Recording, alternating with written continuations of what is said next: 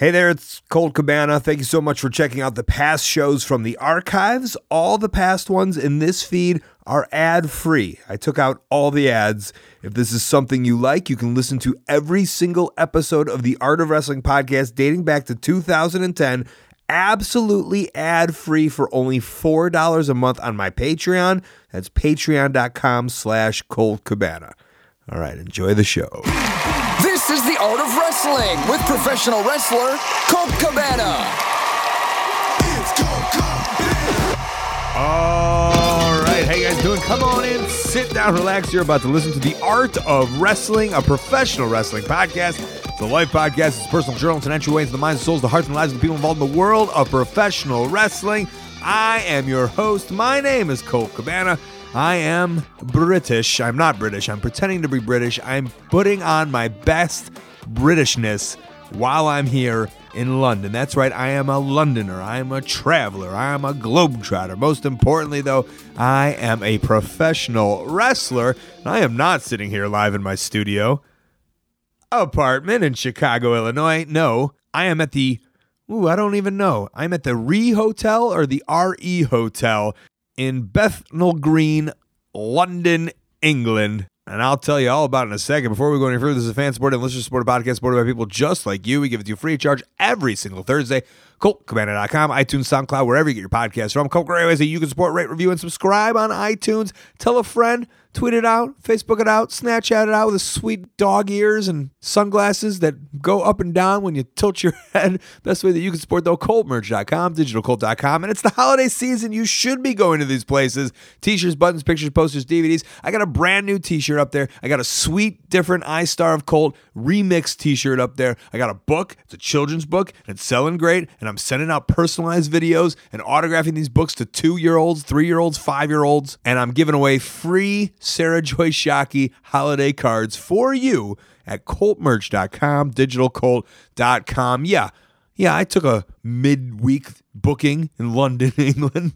sure I did, right? Of course I did. Why wouldn't I? I moved apartments. I should probably be setting that apartment up. No, boxes all over that place. Who's going to move those boxes? Not me. I'm going to London, England to film something. What am I filming? It's a secret project that I'm not allowed to tell you. Will it ever see the light of air? I don't know. That's what these projects are. These are the kind of projects I've been talking about for years. You just do secret projects. You do secret things. I'm filming a thing. It's a pilot for a thing. Who knows if it becomes a thing? If it becomes a thing, you'll know. But I'm here for two days and then I fly home. I'm actually filming tomorrow and then I'll put this out. So I went did a rehearsal today. That's what I've done in London. Get right home and fly right to uh, Miami to to go to my friend's wedding. Taking a weekend off of professional wrestling because a high school friend is getting married, and I want to be there for him. And I also want to be in Miami the first weekend of December and not in cold ass Chicago, where I was this past weekend. Two shows in Chicago. Did a comedy show at the North Bar with Marty DeRosa. Fun. So fun. Those of you who were there know exactly how fun it was. Could have been our best show ever. That's what the people are saying. That's what's buzzing around town. Best show that we've ever done. We'll see you next year on a Wednesday before Thanksgiving. Gave away so many books. So many people got so many books. I mean, I'm cleaning apartments and I'm giving away books. Sorry, Pete Gas. I read your book and now I'm passing it on. Sorry, Jumpin' Jim Brunzell, who personalized the book to me. Am I a prick?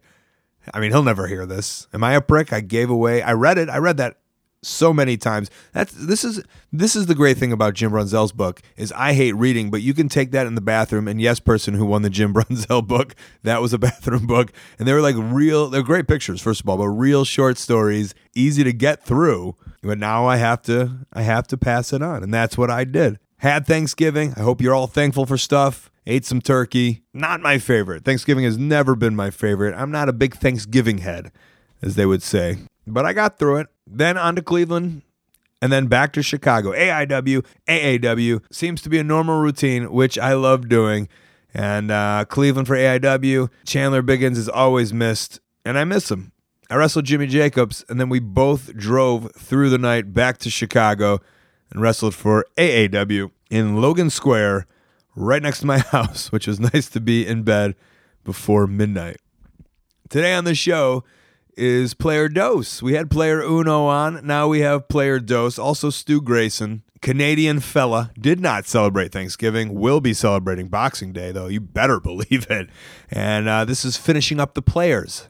There is no player Tres. There might be. Maybe there is. We'll have him on one time. So we had player Dos. And this was good. Talking Canada, talking business ethics, talking big breaks, talking little breaks.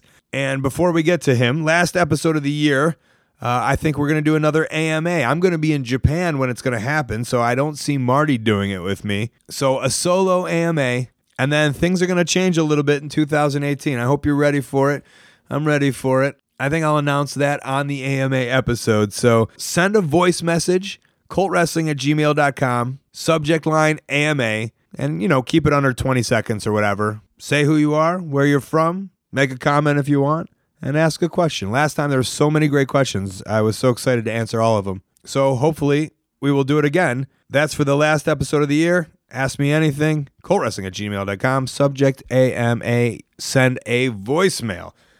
All right, let's talk to Stu. Before we do, Song of the Week was sent to me by Robert McClure, and it's by the Edmonton Straight Edge band Detach. Support them at detachxvx.bandcamp.com. Their song, just like my guest, Canadian, and the name Stu. This one's called Papa Stu. Enjoy it, and we'll be back with Stu Grayson. Did you get it from Al Oeming's game farm? Didn't he have alpacas and shit like that?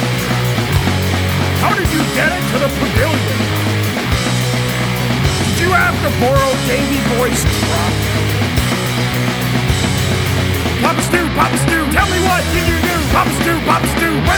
tried to kill you? Papa Stu, Papa Stu. tell me what did you do? Papa Stu, Papa Stu. when the tiger tried to kill you?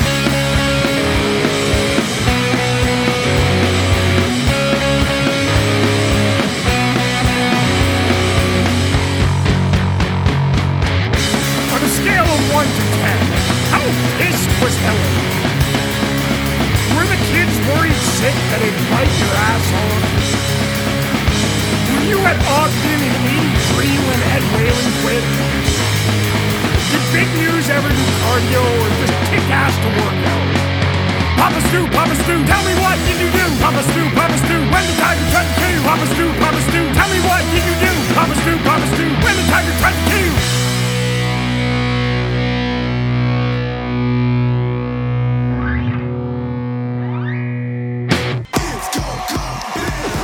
So I'm talking in the mic now. You're, you're Congratulations. How did you learn English?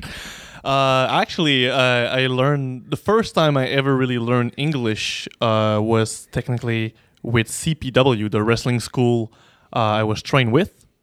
Um, And how old you were when you were there? I was, I just turned 16. so at 16 you started learning a different language and Yeah. not by the books. You did it like by people yelling at you. Yes, exactly. It was just it mostly yeah, it was yelling and wrestling move and a lot of curse and slang and so it was really difficult at first. So my English wasn't improving very fast at Right. that moment. But about a year or two later, I met a girl uh, in the summer. A Uh, boy. yeah, man. Attaboy. and, uh, and, uh, she happens to be uh, uh, Uno's wife's best friend. So uh, we had a party, and I realized that she only spoke English, uh, even though her entire family was French, which made no sense to me. But uh, I spent a whole summer with her, so I learned English with her more than I did with the first like two or three years of wrestling. Yeah, but it's not like you like you weren't like taking classes or you weren't. No, no, nothing at all. I was just on the spot. I just learned. I just I learned that there was um half half English school, half English, half French. Yeah, around here there's a, a lot of uh, bilingual schools, but uh, I went to just French school. Just uh, I live on the Gatineau side, so you, we usually Uno now we say we live in Ottawa, but really it's Gatineau. Ottawa and Gatineau are two big city connected to one another. Ottawa is almost 90% English, while Gatineau is the other way around, almost only So French. Tell me about the the because you hear it a lot is like uh, the French Canadians hate the fuckers that come here and speak English, right? Like Well, there's a around here mostly. There's that big war between Ontario and uh, Quebec, so it's English versus French. is that in wrestling or is that in life? Oh, in life. Okay. Yeah, yeah, in life. But no, no, uh, wrestling wise, we really don't care. Right, I know No, that. no. Actually, uh, French people, like the smaller promotion around here that gets, you know, either American people or just English people, they like it because it's new, it's different, it's people they haven't seen before, so they're really happy. But in real life, when the bar closes on the Ontario side at one o'clock, maybe two. Here they stay open until like three, maybe even four sometimes. So really, it ended up being like actual fights just because of that. But but what? Because they the French are like, you guys won't learn English, and the English is like, Yeah, it's really what it is. It's just it's it's dumb because personally, I think that French people who don't want to learn English are the one shooting themselves in the foot. But I mean, it, it's just how it is, right? you ever- People hate just to hate. so it's a Have you ever wrestled in France? in, no, no. I haven't wrestled in French I just feel yet. that's a layup, right?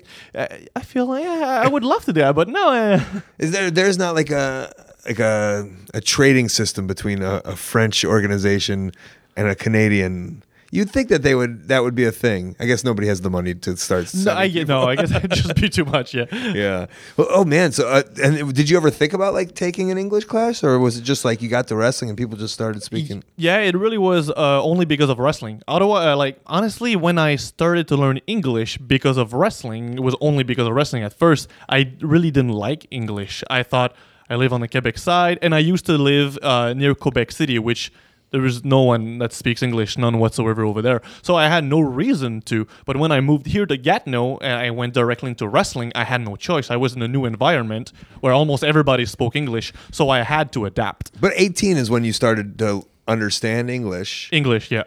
That's so late, right? I know it is really late. Oh no, it is. I you, oh, you totally understand what I'm saying. yeah, yeah, yeah. Which is and it's, it's so weird because I started to watch movie and watch TV shows in English, and I realized, holy shit, it's so much better. Because I- Really? oh man, the voices in French are horrible. They're oh they sucks. And even you know uh, actors like uh, Jean Claude Van Damme, who's who's French but always speaks English in movie. In French, they wouldn't use his own voice, so, so they would choose someone else for him, even though he could have done it himself. But his voice just sucked. Like everyone in French has such a small voice compared to the American, I guess. What does that mean, So- a small voice? it, it- you know, like uh, it's not manly. It's not manly at all. So everyone, when you see, you know, Sylvester Stallone uh, with his big voice as Rock, you know, Adrian in French, like Adrian, you know, like, it's like, oh, you know, I don't, I don't believe you can kick my ass so it's a whole new world. it's a whole new world. a nice feeling. It's so amazing. It's almost like I don't know in anything, right? Like if you ever find like a whole new. For me, it's like if I find like a, a, stand up or someone that I like, and then it's just like you just you can then there's like you, you can wormhole and you can just see like Oh yeah, you see everything that comes next, right? right. You have so much material, and then you're almost overwhelmed by all the stuff that you can watch. Oh, or, absolutely. Or like World of Sport, right? Like when you first learn about like that, like the old British style wrestling, and it's Yeah. like there's so many hours of wrestling I can now Well, watch. It's when I uh, went for CPW, went for training. I only thought that, like, I thought the only wrestling in the world was WWE. And when I was told, yeah, there's independent wrestling, I was fucking blown away. I was like, what? I can't do this. Me, you know, I was so it was a whole new world again for me. So that was amazing. So yeah, but you couldn't watch. There wasn't YouTube then. no, no, no, no, exactly. It's it's true, right? There was none of that crap. I feel that's the answer to everything. it's really what it is. Uh, yeah, because when I started to watch independent wrestling, going to shows nearby or in Montreal and stuff like that, it blew me away. It was a whole new world. So So so tell me about getting so uh, getting into wrestling at 16. Um you you just thought you could like you want I don't know if you said that you only thought there was WWE. yeah, How would you find a small unless it was uh Pierre Carl Ouellet who was training? Oh no, no, not even. No, I uh, when I, I got lucky with wrestling because I thought only WWE existed, Yeah. and then I started because I discovered wrestling. I was 14 years old. Literally, I did not even know it existed before that. I was never a guy who watched TV. I was a guy who played outside, do sports. I knew of wrestling, but I didn't. I didn't even think it was on TV or anything. You know, I'd never even watched it. How did you wait? So you knew of the concept of they talked about Hulk Hogan or something, Ultimate Warrior. Yeah. You knew of it, but you I never seen them ever in the ring. to seek them out. Were the I kids hadn't- at school talking about it? No, not even. Wrestling wasn't a really popular thing here because it was also barely in French, so hmm. people wouldn't really bother with it. But uh, no, it's, it was a friend of mine in high school when I started to talk about wrestling. He said, "Yeah, my my uh, my uh, cousin." This was after wrest- 14 though. Yeah, yeah. I'm for like yeah. At this point, um, How did you discover it? Or- 15 and a half maybe Well- yeah oh 14 when i discovered wrestling Yeah. i was dumb uh, because i've always been in in uh, combat sports so i'm a i'm black belt in karate taekwondo and kickboxing so i've When always did this happen? uh, i started fighting when i was six years old i think Do you and Ethan Page have like uh, fights? no not see- even no no i discovered he was into it like into uh, uh i think he does taekwondo Yeah, something. is it right Said he's I- going to the Olympics. yeah, I discovered that like uh, a few months ago. I didn't even know. No, I didn't even know. But uh, I did that my whole life. And uh, my sister's boyfriend. At Hold on. point- why did you do that your whole life? Oh, uh, com- uh, j- I think I was an aggressive kid. I don't know. Uh, I just liked it. I, I I grew up watching action movie with my dad and Jean Claude Van Damme and all this stuff, and I It's just so weird that he that he liked that stuff, but wouldn't like turn on wrestling. it's I it's just I know it's action and fighting. I always enjoy stunts and you know throwing kicks and whatever and you know on my own. So when I was watching movies and they they were getting paid for it, I was like, holy shit, this is a great deal, you know. And then I got into martial art just because it was the best thing for me to do because it's not like I would think I would go in Hollywood. Mm-hmm. So martial art was the fun thing for me to do. It was a sport that not a lot of people were doing, so I was kind of special and it was different. So I liked it a lot. And then when I stopped martial art because the guy, uh, the school I was in, uh, was changing. He was ahead of his time. It was like ten years before CrossFit was popular, and he was he was closing down the the the, the his school for martial art to switch to CrossFit and like hot tubs and stuff like that. And so he wasn't taking care of us anymore. And when our contract ended, because we were signing one year contract to, to stay in the school, uh, to, you know, to get the, the belts and the you know, and, Is that how that just- world works? I don't know. yeah, it's kind of how it is. You you sign for a full year of contract so that the sensei there is going to take care of you for a whole year, teach you and graduate you and follow you. While if you don't sign anything, then you could come in and come out at any time. So there's no real salary for them, right? So you pay them every month. It's like wrestling training, really. You go there, you tr- you you go in there, think, saying I'm gonna go uh, and be a trainer, uh, a wrestler. So the trainer make you sign a contract or something. So you pay him every month, so he knows he'll get money out of this. Um, that was me. That was my phone. They-? I don't know if you pick it up on the on the microphone. Oh, but, maybe I don't know. That's scary. um, but yeah, is- he closed the school because he was done with it. He didn't see.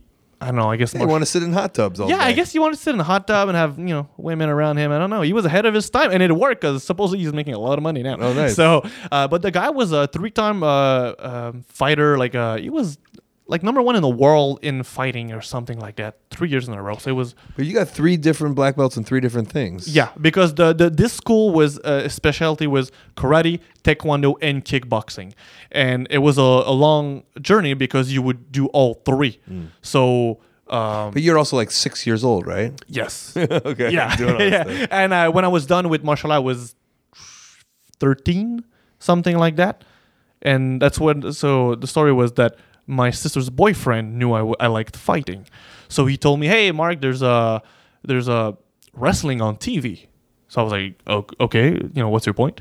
And he's like, "Turn it on, you'll you'll like it. It's fighting." And, okay, so I turn on the TV, and there's Scott Steiner flexing on the second rope doing his entrance. It was just the Royal, the Royal Rumble before WrestleMania 19. That's my first wrestling experience ever. And he's flexing, and I think, holy crap, how can this human being move? There's no way this guy can even walk around. He's there's so much muscle on him. Yeah. And he was working. Uh, it was the Raw before Rumble, so he was working Chris Jericho, and I saw Jericho do uh, like a dive to the outside, a Lionsault, and I was amazed. I was like, "Holy crap! It's fighting and stunts all in one world." So I was I was amazed What by about that. that chainmail? That do anything for you? That chainmail? Yeah. Oh fuck, man! I, it was so manly, so manly, yeah. and he had so many nickname, right? It's got something. What was it like? Freakzilla, Big Papa Pump, f- steroid something. I don't know. so it was so many nicknames. Was such a badass, and I he, can listen to you say Freakzilla for an hour. Freakzilla. Freakzilla. and he had his uh, purple G string sticking out on that night. So manly. You don't remember that? I don't No? remember that. Oh Was man. that a thing? Yeah, yeah. Well, it was an accident, but he was working. That was uh, the following uh, Raw Rumble. He was wrestling Triple H, and his purple thong was out the whole Where's match. the thong, huh? I was like, You wear a thong? No, never. I, I don't, I don't think I could. I don't know. I guess there are people who do wear thongs in wrestling. I, I don't get it. But I, I wear the little weens now. Little I- what? Little weens. I don't know how you I'm call sorry. it. One more time. The what? trunks or whatever. The weens. The weens. Your little wi- your wiener. Your little my wiener. wiener, the little wings. But uh, no, Is he that what you wore- call it? Your little weens. Yeah, wings. I always call them wings. I don't know why. But uh Steiner was wearing long tights, so I guess he needed the tongue, but it was purple and out a lot. Made a. It made a. it, it made an impact on me. So I started wrestling. I was like, one day I'll have a, a purple tongue. a lasting impression. But uh, yeah, I watched that and I, I was amazed that these men could do all these things. right. So why would you know that there's independent wrestling? Because uh, uh, you I wouldn't spo- though, right? No, I wouldn't. Yeah. I I, wa- I I watched WWE for almost two years before even realizing it there was something else. And it's when I was talking about wrestling at school that one of my friends said my cousin is a wrestler, And he, Ooh, who's he? Yeah, his name was uh, the Freak Zach Manson. He was a wrestler, a local wrestler here in Gatineau. But he was was he out of high school?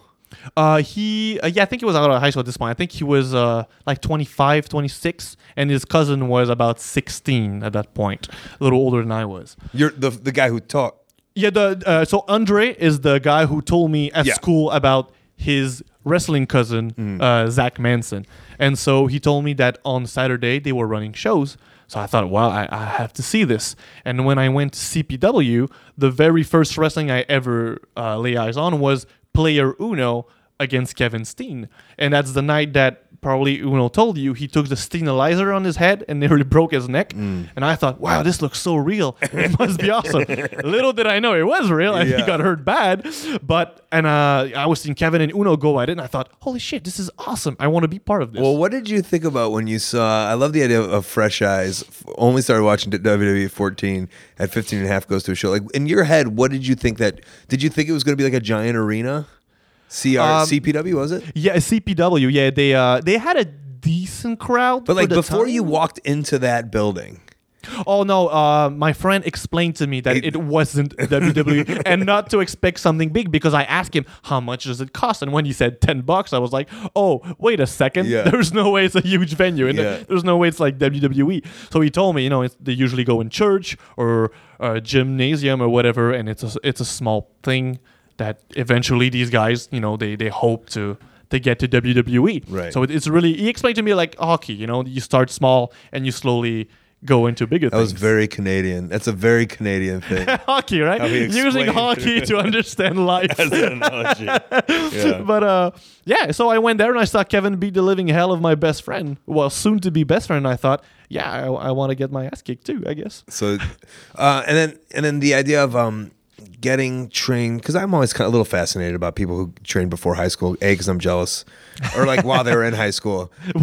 That privilege. right? Yeah. Well, I don't know. My mom, like my mom, was like she made it very clear that like I had to be 18, like I had to be like out of high school before I start. and that's kind of a thing at a lot of schools, right? Is like you got to be 18. Yeah. 18 is a big number, at least uh, in America. Yeah, because now you're legal with everything. Right. While in Canada, you're legal with a lot of things at 16. Oh, is that the way? Yeah, is? uh, actually, I think even work. I'm not sure about that, but working legally and have a, a paycheck, you know, it's either 14 or 16. I believe it's 16. So technically, at 16, you are uh, legal on most assurance. Obviously, your parents need to sign for Mm-hmm. you, but you're you're legal. You know, everything. You can do a lot of things at 16. So you sign. So you just go right away to that school. So you saw the show. You saw that they were wrestling. Yeah. And you you heard that they had a school, or they said on the mic if anyone wants to train, or Uh, I think I, I spoke with someone over there. I think I asked like, how can I get into this, and they told me that they were running an, a school right where they were. They were there. The ring was set up at all time, and to just I think they were training Monday, Wednesday, Friday. They said come here on one of those days between six and nine, and the teachers will be there, so you'll have information.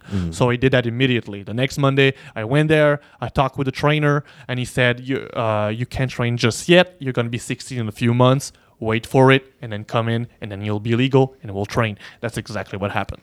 and then did you have the money for it, or was it expensive? Uh, see, that's a, a, thing with my dad. He told me because he as well said, "Wait, when you're 18, you'll you'll be grown up. You'll be making your own decision."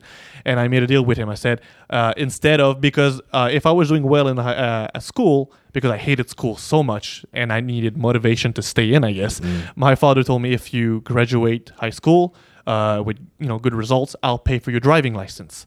So I said, how about you don't pay for my driving license, but you pay for my wrestling school, and I'll take care of my driving license myself while working. And he said, all right, you want to do this? Let's do it that way. So he paid for wrestling.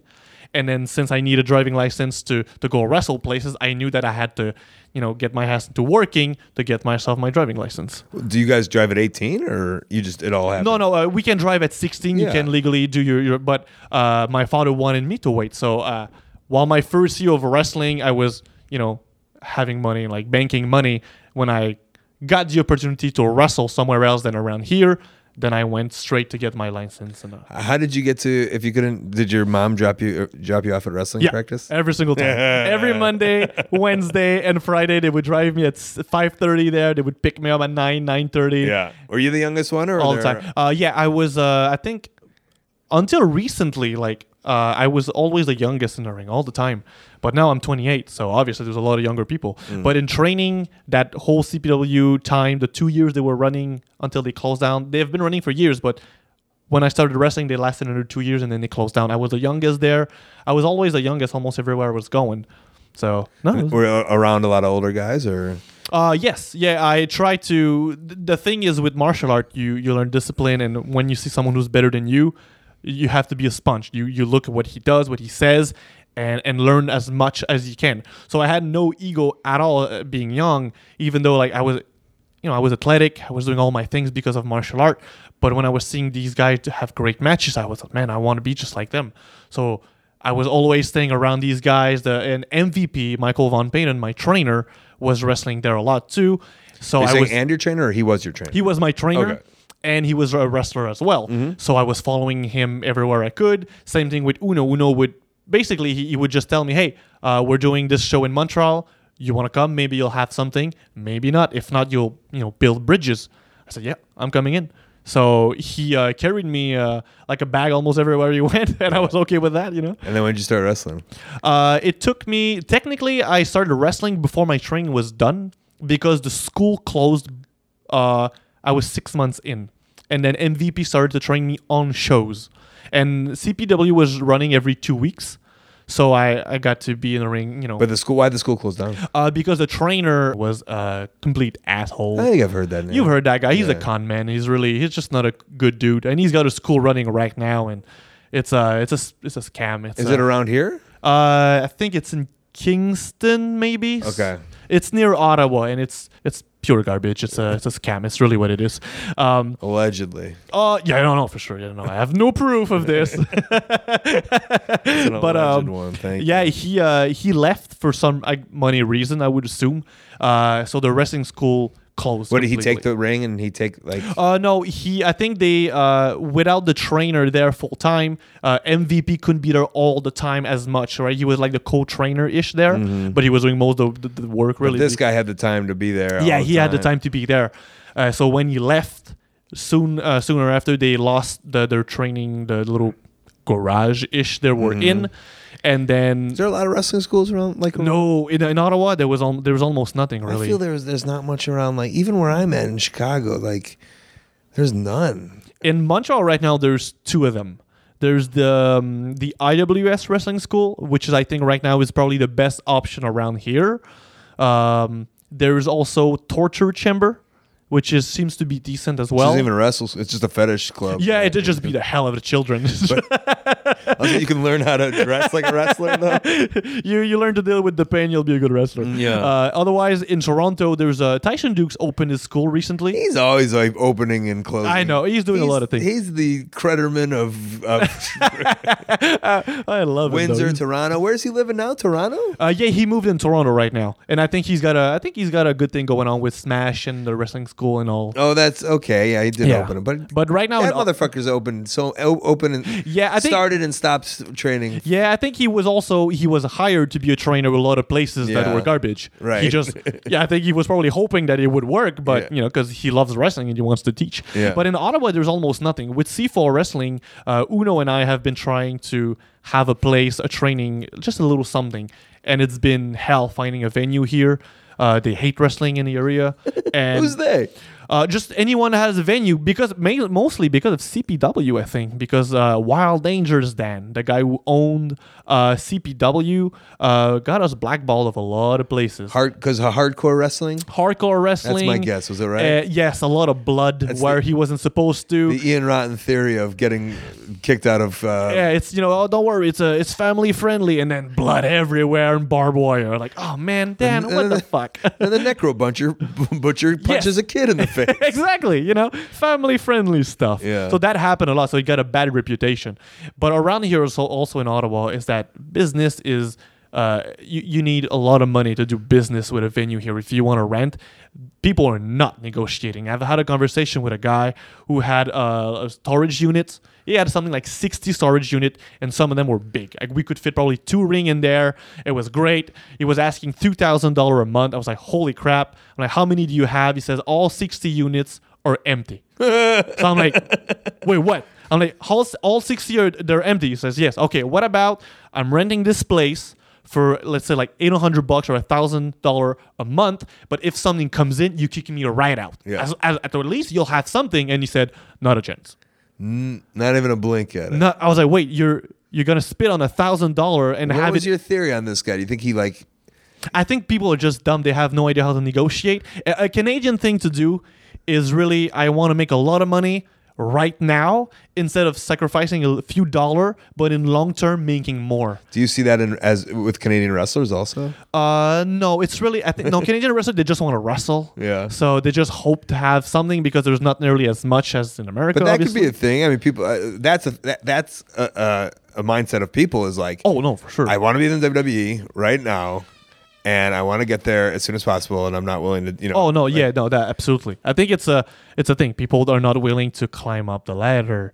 They want everything right now, whether they deserve it or not, or even if they're ready or not. They just they want it. They, we all want something right now. It's like when you want to get in shape, right? You don't want to go to the gym for six years and eat healthy. you want to be muscular right now. I've been doing it 25 years, and I'm still not even, Still not working. not even Damn it. close to anywhere that I want to be. Good lord. But I think it's a it's a business mentality here around here because since I I have a construction company, so I deal with a lot of people like that, Mm. and it's very often that way. We want everything right now. And So- then, no, go ahead, go ahead. Yeah, well, but I'm just saying that you you understood that you have to, so you didn't think you were going to the WWE when you were No. 16 and a half, right? No. Like the, the first day of training. So you knew that you'd just be doing these little shows for Yeah. a while, right? I didn't think I didn't even think it was an option really for me to go there because I was small until I discovered TNA. And then I realized the X oh, I division thought was, that was a, a steroid. or something. no. no so then, then I got and then I got super happy.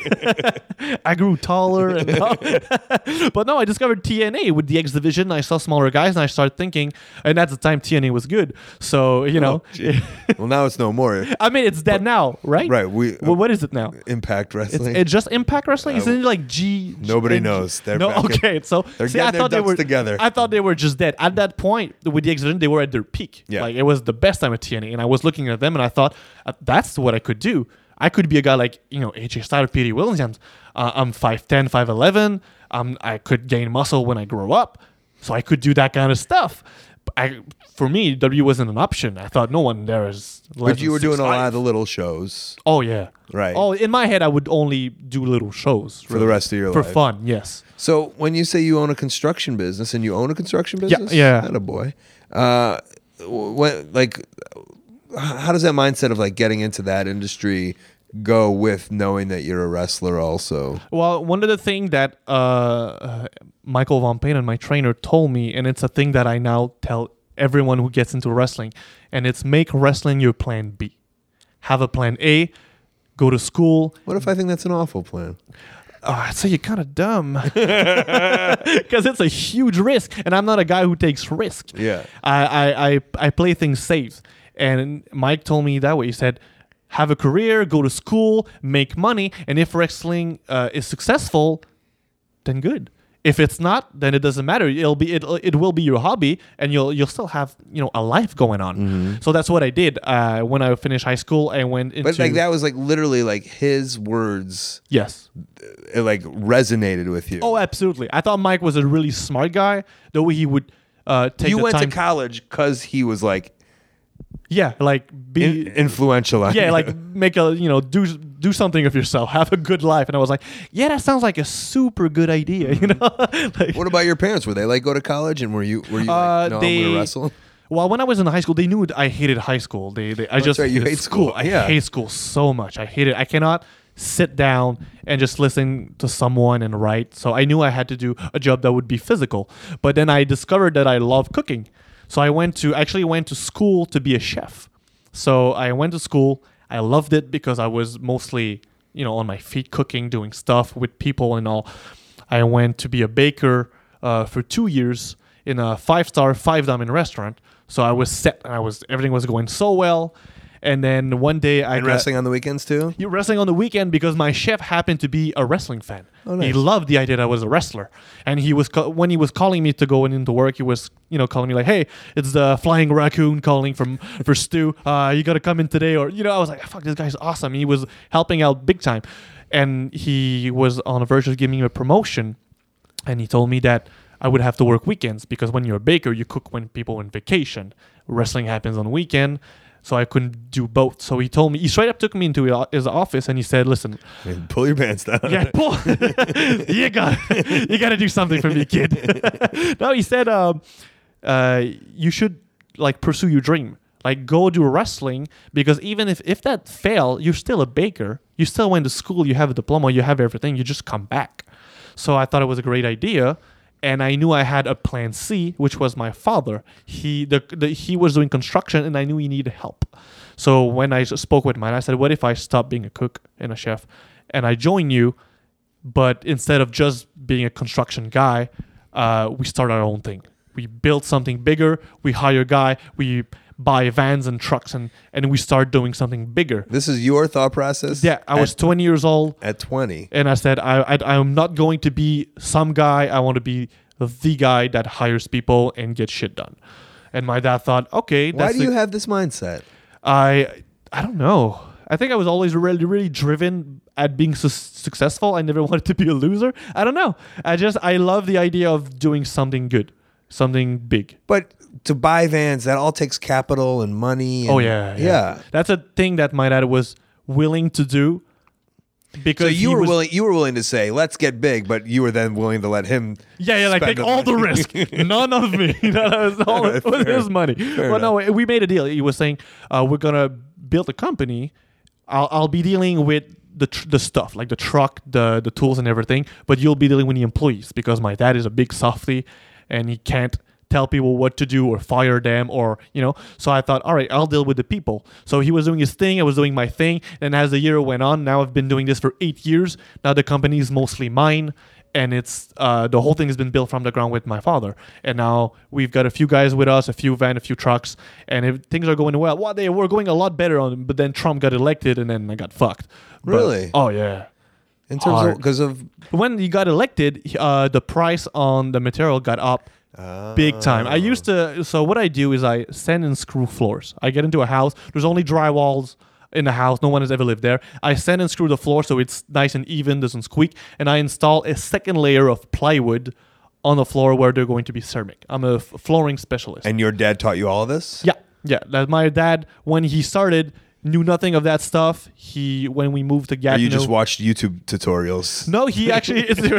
If only YouTube was there, he could have. Right. He could have. But no, he went to see someone, and he simply said, "Hey, I'll work for you free for free. Just teach me, and then I'll go on my own." He said that to someone. Yeah, else? and that's what he did. He worked for a guy for a few weeks for free, basically. When he when he had everything, the, the knowledge he needed, he went on his own, and that's uh that's how he started.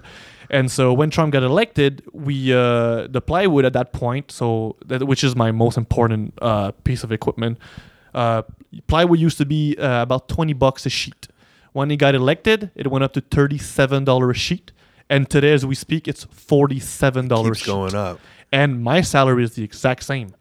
Price the the price of the plywood more than double, but no one is paying me more.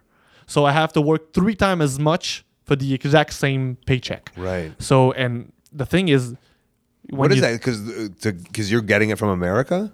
Uh, no, it's uh, pl- the the whole the whole plywood industry is Canadian, but the owner are big American guys and they're Trump's friend. And so what they do is that in order to have the plywood for cheap in America, Canadians are forced to sell it to America for dirt cheap. So they're losing every time they're they're, they're selling. Jesus So in order to make their money, they sell them to their own people, the Canadian, fucking expensive. Let's make plywood by ourselves. Oh man, if if only. How do we do it? Uh, I have no idea. We need a shit ton of trees. Let's just go to every wrestling show Steal the board and from the steal ring. boards from the ring. It's a great idea. I'm trying to help you out. So, Uh, so you're you're basically running a, a a thing and being a full time pro wrestler and you know trying to make a break and doing tours and stuff, right? Yeah, yeah. It's one of the reasons I can't do tours a lot because I get really there's sometimes in the year I'm, I get super busy. Mm-hmm. But it's something I'll tr- I'm going to try to do more since I'm still stuck in Canada, still can't go in the United States. Uh, I'd like to do like a week or two week tour here and then. Uh, hopefully it's gonna work. I really hope it will. I've got more people now working for me, so it's easier for me to have them do their stuff while I'm gone. Mm. Uh, hopefully it works, because I would really like to tour some more and and meet new wrestlers and new com- work for new companies. And what, stuff. and so you and, and Uno, you got thrown away at the border, right? So, I mean, like, Yeah. I guess it's essentially the same story. Yeah, it's the, yeah, it's the exact same thing. At least at least Uno got acknowledged and did get a visa for a few minutes, you know. but I just got completely ignored. And that that's the worst part of it. They just said, you know, you're not you're not gonna get one. Oh, wait, wait, he got the he got it. Yeah, because we we applied to have a two year visa. Yeah. Uh, they said, yeah, Uno, you're gonna get yours. So they mailed it about a year and six months later. So he only had a few months left. And when we asked about, you know, me, hey, what about Stu? What about Stu? No good. You your finishing move weren't as good. They no, they were not as good, which is funny because they they gave Uno his visa saying you're very special because you're a tag team. You know, we've never done that before, but they didn't. the other tag. The, team the other the other half of the team. Uh, so when did you guys become the uh, Nintendo guys again? uh, I became the Nintendo guy because of Uno because Uno's first Was that your first character? No, at first I was just you know just stupefied that that guy. Oh, that's right. I was just, you know, doing my things. And when he put me with Uno, they told us, hey, about a, a, a, ne- a name, you know? So we said, yeah, Super Smash Bros. So how about you start doing, you know, Nintendo stuff as well? Join Uno. Because did Uno told you what his first gimmick was? Is or what it was supposed to be? It was supposed to be El Popo, which was just some idiot in a mask. But then El Generico said, hey, how about you player Uno? And you do like video game stuff since you like video game. That's how, how Uno was born. And that was Generico being like, "This guy's a little too close." to- you still also you. For hundred percent. yeah, I'll just take that guy away from Yeah, me. yeah, yeah, yeah. But uh, and then when I joined him, I just started to uh, just enjoy, you know, having a gimmick instead of just being a guy. So it was Well, fun. stupefied sounds like a gimmick. Yeah, it sounds more like dumb, but What was what was the shtick? Just you? yeah, it was just me. Just I was just a high flyer. I was just uh, a skinny guy bumping a lot, doing flips. Right, I was just starting, so my role in the ring was really just to get bumped a lot. So I had no problem with that. Right. I was learning. And that then you guys started traveling to Chicago. Well, I mean, Yeah. it's and you're doing, but you're doing a lot of these long trips. But you're also trying to build a a business too. Yeah, well, I, I used to always get Friday, Saturday, and Sunday for wrestling. And the other four days, it would always be work. But I would often drive all night just to go straight to work. That's and what I'm like- saying. I'm sure. Oh, yeah. Because I remember when I was a teacher, right? Like uh, you get you do you, you pick up a Sunday show if it's there, you do it. Oh, yeah, right? yeah, absolutely. But then you got to go work Monday. Yeah, you work and you, You don't just take hope for it the off, best. huh? yeah. Don't you get perpetually tired though? I'd be so. I'd just Yeah. be tired my whole life. You see, when I do it now, I feel like it's the worst. Just tomorrow, like I have so C4 today on Saturday. Tomorrow I have Battle War in Montreal, Hmm. so I'll be home at maybe two o'clock, like two a.m., and I'm gonna be getting up at five thirty to go to work, and I'll feel like death for like a month. But usually, like in the, at the time when I started, I could go like almost forty eight hours without sleeping. You know, like a little nap here and then. I was full of energy. Yeah, but you can't sleep hurt. on the job because it's your job. Yeah, well, yeah, I can't. Another thing is that now if I'm tired and I'm, uh, I don't know, I'm not, my head is not all in the game. I cut my hand off. You know, when I was a baker, I could burn muffins. You know, not the same deal. So Right, yeah. now I have to be aware of uh, the risk and my priorities. So when you were doing that YouTube show the uh, of cooking, yeah, the Stu's Kitchen. Yeah. yeah, which isn't a thing anymore. No, no, no. They- Sadly. they they they tend We, to go eh, fast. we yeah they? we did a year of that. It was a lot of work. Fuck, Yeah. doing an episode a, a week was too much. We should have done like one or two a month. But once a week Do you was know too how to much. edit and all that shit? No, we had a, a friend doing that for us, so that was really a good thing going on for us. We were filming, we had the whole thing that with the studio at Uno's place, the lights. We had a guy with camera, the whole equipment, and once we would have everything, the footage, we would send it to a friend of us in Connecticut. He would do the whole thing in a few hours and Was send it back to us. Uh, no, Matt Hack That wasn't Vince from McMahon in Vince, oh, dude. in the studios. And I was like, Greg, kid, that's good stuff there. But the problem with that though is though, and this is what I've learned is that like you want to do it for, but then you have to like, you have to worry about all these people then agreeing to do this, Yeah. and I assume for free. Yeah, yeah, Right. and then like it comes to a point where a you feel bad, and then b they're like, all right, I'm done doing this for free. yeah, Right? Yeah, it's a it's a lot of work. It's uh, you have to find people that love what they're doing, and also people that are willing to learn. Because uh, the people who that were giving us the camera and everything, they were getting themselves into filming, like school about you know production and stuff. So they needed experience. So we when we got in contact with that person, and that person was willing to do that stuff with us for free. uh, was for him was experience. For us was free equipment. It was the perfect. Yeah, but don't you want that to go on for like ever? Oh yeah, I, w- I, w- I mean, I wish I could have made a living with Stu's Kitchen. Holy Yeah. crap, that would have been a great thing. But no, I mean, it just doesn't work that way. So what do you think about when they they're giving away those free hot dogs at the end of shows? Oh, I gotta jump on those. you got to. but as a baker, as a baker, no, as a, no, I, I'm not affected by that stuff. No, no, all I all I can think of is yeah. I, I'm on a diet anyway. I, I don't want them, so I'm gonna go away. You, you have a hot dogs, guys. You guys have a Alright, hot do you always I'm make, not mad. Do I'm you not make mad. good food for yourself? Yeah, I try to as much as I can to eat well because I have to eat a ton of food to stay in shape. It's really hard for me to gain mass. right. So uh, no, I have to eat a lot. So you're in incredible shape, but you you're you're a skinny boy, huh? Yeah, yeah. If I like right now, I'm uh, a hundred, like a a 185 pound. It's really my best thing I can do right now. It's 185, 190. If I'm not too lean, but if my my natural weight is 150, so it's it's really difficult for me to to, to stay big. It's really hard. Right. Well, I believe in you. Thanks, man. Yeah. uh, where you at on the old interwebs? Anyway, what do you mean? Where you at on the internet? Do you tweet and stuff? Uh, not as much as I used to. I try to. I use Instagram more now, just because there's pictures I don't have to read. Yeah. I think it's I think everyone's we're very. I think we're very alike. Like I. Right? Well, I didn't like school. I hated school, but I also don't like to read, and I also think I have ADHD. Oh But it's like it's very hard. It's hard for me to read. Does that make sense? no, I, I get it. You get impatient. I get impatient, and also I stop think. It's hard for me to concentrate fully on like if there's like long sentences with big words. Like, don't laugh at me, you fucker. like I have to really like concentrate on it, where it doesn't come easy to me. So I like Instagram and Twitter's like, like now that Twitter's uh, like I think they're they're thinking about doing 280 words. Oh, man. did you hear about that? Oh, that's nuts. So It's too much. That's too much. That's too much. One four. I get mad when people fill up the whole 140. Uh, 140. I'm like, dude, why? Just cut your words, Just man. yeah. just throw a picture in Use there. an ampersand, right? Thank you. So I don't know. Mini tweets. That's so I get. I understand the Instagram thing. Yeah. Well, I get. I feel like now Twitter is. There's so much hate on Twitter. So much hate everywhere. Oh yeah, but on Twitter is like everyone's brave on Twitter, right? Everyone's telling you how much they hate you and how they would beat the living hell out of you if they were ever to meet you and stuff like that. they say that oh yeah. about you as a wrestler or just in life. as a wrestler, I've, I've had that a few times. Really? Uh, yeah, people just hating on me for, on Twitter for no reason. But then I would see, look at their picture, memorize their face, and then I would call their Twitter name when they buy my shirts. And it's always a great fucking reaction. who's who's great. calling shit on you and then buying your shirts? I've had a few guys online. They're not like most of the time now. They're they- they open an account, they follow me for a while, and then they start crapping on me for reasons, I guess. Yeah. And Do you then have crappable reasons? I don't think so. I do know you for a do? while I had a few guys angry at me because I used to date Angie Skye, another wrestler. Okay. And then we broke up.